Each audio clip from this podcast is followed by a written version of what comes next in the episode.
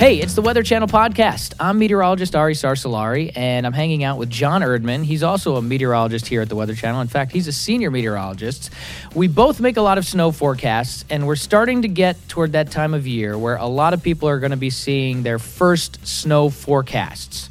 And we both understand that there's a little bit of a disconnect sometimes between, you know, when a meteorologist makes a forecast and delivers it, and then the way that, you know, John Q. Public at home is getting that information. John, first of all, it's been a while. How are you doing up there in Wisconsin? I'm down in Atlanta, by the way. Yeah, we've had plenty of snow already this year, so we're we're we're definitely immersed in all this stuff already. Yeah, I've seen that. You guys have had plenty of storms so far, and it looks like the pattern might be kind of favorable for you guys to get a few more in the next couple of weeks. So I'm just going to get this out of the way right now. I remember a couple of couple of years ago, we had this uh, snowstorm in Atlanta, or at least it was a couple inches of snow that caused a really big problem. Remember snowpocalypse, all that? So my girlfriend's a firefighter, and she still refers back to this day. She said, We didn't think it was going to snow at all. You guys said it wasn't going to be a big deal. And then, you know, we had to get uh, the chains out on the tires and all that kind of stuff, and we couldn't drive the trucks and all this. And that, I think, is one of the greatest examples that I've seen, at least in my personal life, of man, huge disconnect. There was a forecast.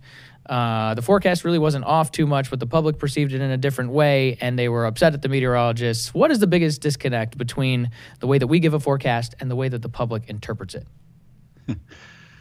well, I hear you there. I mean, uh, boy, some of the biggest forecast busts uh, meteorologists can make, and the ones that are most memorable are snow forecasts. Um, you know, either it happened and it wasn't forecast, or it was forecast and it didn't happen. Um, so I think kind of the disconnect of this is that um, you know, and there's and we can go down this road certainly. There's several things, you know, the uncertainty in the forecast uh, several days out, uh, and that the forecast can change all the way up until the time where it starts to snow. Um, I think those are the things that, uh, frankly, we as meteorologists need to do a better job of educating um, the public on. You know, we we just you know it's it's a difficult thing forecasting snow is. Uh, there's a lot of subtleties involved, and so you know it's it's just a case of um, you know one forecast can be put out you know several days out, and then all of a sudden things can change, and uh, we just need to do a better job of communicating that. You know, one of the biggest things that I noticed that is a real, real pain when making these forecasts is especially these storms that hit the Northeast when they're coming up the Northeast coast and you have this thin band where there's going to be really heavy snow and it's either going to be right over New York City or it's going to be a little bit farther toward the Northwest by like 40 miles. And it's going to mean a difference of either a foot of snow for New York City or a chilly rain for New York City. And sometimes you don't even know the details of that and how that's going to pan out until a couple hours before it happens. Let's talk about that a little bit. The idea that snow can be really variable over very short distances. yeah, geez, you know, it's only a forecast for what, 50, 60 million people? I mean, what could, what possible pressure could there be on a forecast like that? Um, yeah, you're exactly right. Uh, we've had a couple really good examples of that, Ari, over the past couple of years. Uh, one of which happened um, in November of 2018. It was the really the first major snow of the season in New York City. Uh, it was a storm called Winter Storm Avery by the Weather Channel. And uh, what happened there is we were expecting uh, precipitation to change over to rain fairly quickly in the New York City metro area. The problem was it didn't do that very quickly. In fact, there, there was some heavy snow that started out in the onset of it, and it occurred right during a rush hour. So it led to a, just a traffic mess in uh, parts of northern New Jersey and the New York City metro area. And of course, understandably, you know, if I was if I was if I take off my Met hat, meteorologist hat for a minute, and say, "My gosh, this this forecast was terrible. Come on, you said it was going to change to rain, and I got stuck in traffic for hours." Totally get that. That's one example of how difficult a forecast can be. And if it if the precip doesn't change over right away to rain, all of a sudden you have you have snow covered roads and a mess of a rush hour. Um, there was another example uh, one that really stands out in um, in March of 2017, there was a winter storm called Stella by the Weather Channel, and it was widely considered to be a forecast bust in the New York City metro area because the heavy snow um, in the New York City metro area, you know, wasn't quite lined up with where it was forecast. Uh, it occurred just you know tens of miles uh, further away. So you know, the, these are the type of challenges that meteorologists face with uh, with snowstorms, not just in the Northeast, but also in other parts of the country. It's just this very thin area of heavy snow that, if it occurs maybe 10 or 20 miles further north or south, uh, it's perceived to be a bust where it was forecast to be.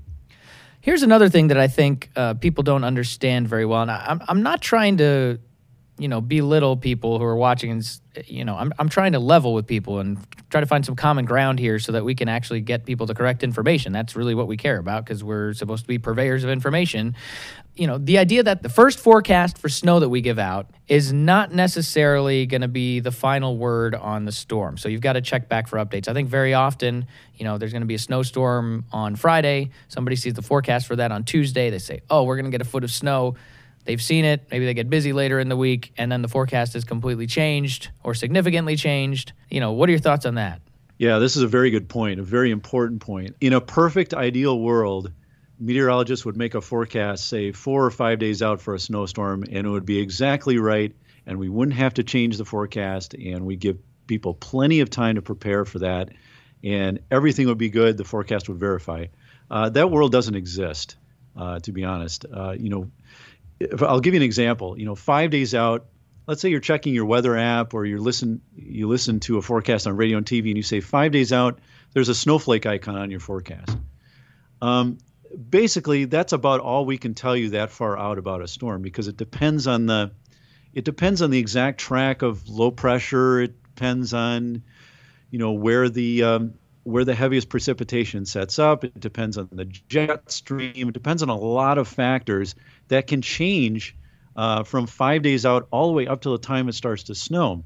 So as a result, what happens, Ari, and you know we we live this, uh, is that these as new forecast information comes in, the forecast may change subtly, but they may be important changes. For instance, uh, in your location, uh, you know, say three or four days out, it may look like you're you're right in the prime location for heavy snow, and then all of a sudden, as we get closer to the event, the some model forecasts bring the track of low pressure uh, a little bit further south or a little bit further north, and that moves the area of heavy snow further south or further north, so your forecast can change.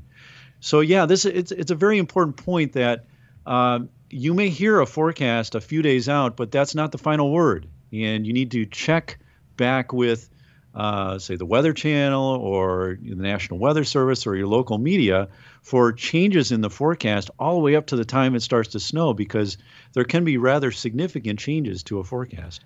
You know, one thing that's always uh, kind of bothered me a little bit about the way that we forecast snow is we're so black and white about it. You know, it's kind of like you know, we decide maybe sometimes two days out, okay, we're going to start throwing numbers out. All right, here is your forecast. For Chicago, it is 6 to 12 inches of snow or whatever it is. Where whereas behind the scenes, and, and you know this, John, because we use this all the time in some of our internal meetings where we're giving, um, you know, weather forecasts, where we're looking at some of these uh, weather service products that are not really used externally that much. A great example is the pr- uh, probability of freezing rain. They've got some great products that will say, you know, several days out, hey, there's a certain percentage probability that you'll see over a tenth of an inch of freezing rain or over a quarter inch. And you can kind of move those around a little bit. I- I'm so curious, like, why do we not do that with snow and ice forecasts? Because we do it with rain all the time. We'll say, hey, 60% chance of rain on Wednesday. Why don't we say for Wednesday in Chicago, hey, there's a 40% chance that we could see 6 to 12 inches of snow and there is a 80% chance that we could see 1 to 3 inches of snow. Well i think that's where we're headed with this ultimately. So you know if we if we just step back for a minute and think in terms of rain or thunderstorms you know it's really common to see a forecast of 40% chance of rain today or uh, 60% chance of thunderstorms in the afternoon. We're used to that with rain and thunderstorms. However for some reason for you know we've been we've been using intervals of snow forever and ever. Uh, but now, um, you know, but now that's going to change. So I think in the future, and the National Weather Service is, is pushing this rather aggressively, is we're headed toward probabilistic forecasts, uh, like like you said. So maybe to maybe in the future, uh, in the very near future, you may see a forecast of there's 90% chance of at least an inch of snow. So the type of snow that you would at least have to have to get out and shovel or um, you know if it's heavier, you'd have to actually use a snowblower. Uh, but there's also a 30% chance you could see over six inches of snow. And that just ref- reflects the reality of the uncertainty of winter storm forecasts because, you know, it's giving these really tight deterministic intervals of four to six inches doesn't really tell you all of the uncertainty involved. That there could be a boom or bust potential of maybe you only get an inch of snow, or maybe if you get these small scale heavy snow bands with thunder and lightning that stall over your area, you could get over a foot of snow. So the reality is there's a, there's a probabilistic spectrum of how much snow may fall in any particular event. Sometimes there's less uncertainty, the spectrum is narrower. Sometimes there's greater uncertainty, like the cases that we uh, discussed earlier with northeast snowstorms, uh, that we need to start applying probabilities to this. So I think in the future, you're going to, instead of seeing four to six inches of snow as expected today, you're going to start seeing there's a 90% chance of an inch. Uh, but there is a small chance of over six inches of snow. That I think that's where we're headed. Now, I think there's about a 70 to 80% chance that that could become a little bit more confusing in some cases for the public, right? Because you know, you talk to 20 different meteorologists when you ask them what does the probability of precipitation mean? Um, you know, that percentage number, what does it mean? You're going to get 20 different answers, and you'll get a lot more different answers in the public as well. Do you think there's a chance that that could end up too confusing or no? Yeah, that's always a risk, Ari. You know, you can get information overload. You know, there's there's a nice kind of tidy succinctness to three to five inches of snow today. You know, that's very tight. That's very to the point um, as opposed to 90% chance of an inch and 30% chance of over six inches and 10% chance over 12 inches. You know, that I can see I can see somebody reading that probabilistic forecast and going, well, what am I, what am I supposed to make of this? What am um, I supposed to do? What am I supposed to do? How am I supposed to plan? Um, but uh, I've been to a couple of uh, local National Weather Service talks here in southeast Wisconsin recently, where uh, you know, some emergency managers are already starting to think in those terms. You know, city, uh, those in in, in uh, those in charge of say city snowplows, uh, county you know county snow removal, so on and so forth. They're already starting to use that probabilistic information. So I, I, I think it may take some time to get used to that. Um, but I think the benefit is that we we get an understanding, a, a, more complete understanding of the uncertainties in a given snow forecast. That there is boom and bust potential more often than we think with these winter storms.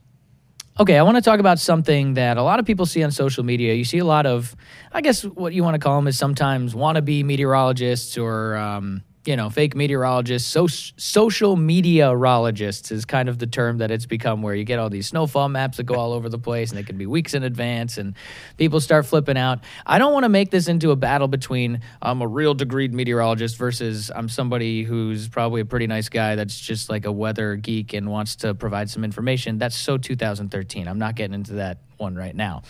But I want to just talk to you a little bit about what what really makes a distinction between a trained meteorologist looking at this data and a non-trained uh, person because this a lot of this model data is available to just about everybody.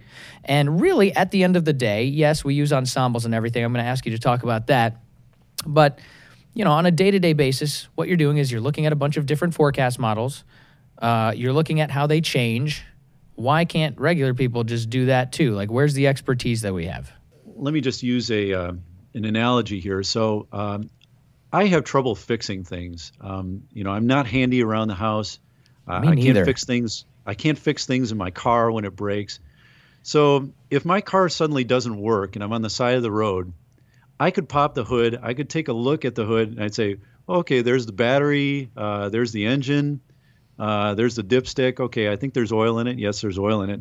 But I'm not a mechanic. There's no way I could possibly just pop the hood, take a look and say, oh, yeah, you know, that's the problem. Uh, so another example is I'm not a do- I'm not a medical doctor. I couldn't walk into a clinic or a hospital, pull someone's X-ray, take a look at it, and say, "Yep, they tore ligaments." I don't know what I'm doing there. I'm not a doctor, you know. So similarly, um, you know, there's a lot of beautiful model graphics out there, as you said, um, that are pretty compelling. You know, when you look at a model graphic saying, you know, 10 inches plus of snow um, oh, you know, 10 days out. Uh, it's compelling stuff. But trained meteorologists, understand the limitations of forecasts, including model forecasts, and they understand the biases of individual forecast models enough, and they know uh, how to assimilate all this different model information from numerous models and are able to communicate the uncertainties in the forecast in addition to what they're more certain of. So when you look at one particular model at one particular time, especially if it's beyond three, four days out of snowfall, that's that's a lot like me looking at an X-ray and trying to figure out what that's what is actually going to happen here. So, um, you know, so professional meteorologists are trained in this type of thing. They have the experience and understand where the models are good and where the models struggle, and they assimilate all that information into a forecast. One model graphic is not a forecast. So I love your uh, comparison to the whole car trouble thing. Um, okay, so here's the deal. Uh, we've covered a lot of things about what you should know about your snow forecast. Let's just kind of like sum everything up. What do you think are the biggest things that the public needs to know about interpreting a snow forecast? At least let me I'll answer it first. I think the biggest thing is that you need to keep checking in. Um, this one's going to save the most people from getting a wrong forecast because really usually by right before the storm we're doing a pretty good job at that point. You know, a couple days out, it could be a little bit shaky. But if you expected a foot of snow three days ago and the storm shifts pretty significantly and you don't check in the day before where we know what's going to happen and it's going to be only like three inches of snow and a little rain mixing in, you know, it's a big difference there. What do you, what do you think is the biggest one? Yeah, that's important. Check back with your forecast frequently. Uh, I'd also say that um, you know make sure you have a reliable, dependable source of weather information you know, know who is putting out forecasts of an impending snowstorm. Is it the National Weather Service? Is it the Weather Channel? Is it a local TV or radio meteorologist, a, a trusted private sector meteorologist? That's one thing. If it is uh, a family member just posting something on Facebook of a model forecast, well, you should probably take it with a grain of salt. And also dig into the details of a forecast a little bit. Uh, you know, for instance, here at the Weather Channel, we'll do videos and articles on an impending, you know, bigger snowstorm for a given area, and we'll try and uh, put some context into that forecast. It's not just about how much snow. It's uh, when does the snow fall? Will it occur on rush hour? Will it occur on a weekend? Uh, when will it be the heaviest? Will temperatures be warm enough to melt the snow after it ends? Or will, or will it be too cold enough for road salt to work so you could have icy roads after it? Will winds be an issue with the winter storm? There's much more to a forecast than just how much snow is going to fall. And so, you know, keeping those keeping these things in mind, I think will help uh, the next time a snowstorm affects your area. Uh, John, it's been really fantastic talking to you. Anything else you want to hit before we get out of here? Uh, no, I think that's it. Again, uh, you know, just be informed uh, as any wintry threats uh, head toward your area this winter. All right, good stuff. Thank you, everybody who has hung out with us listening to this exciting podcast about snow forecasts. Um, we'll check in with you next time. All right, have a good day.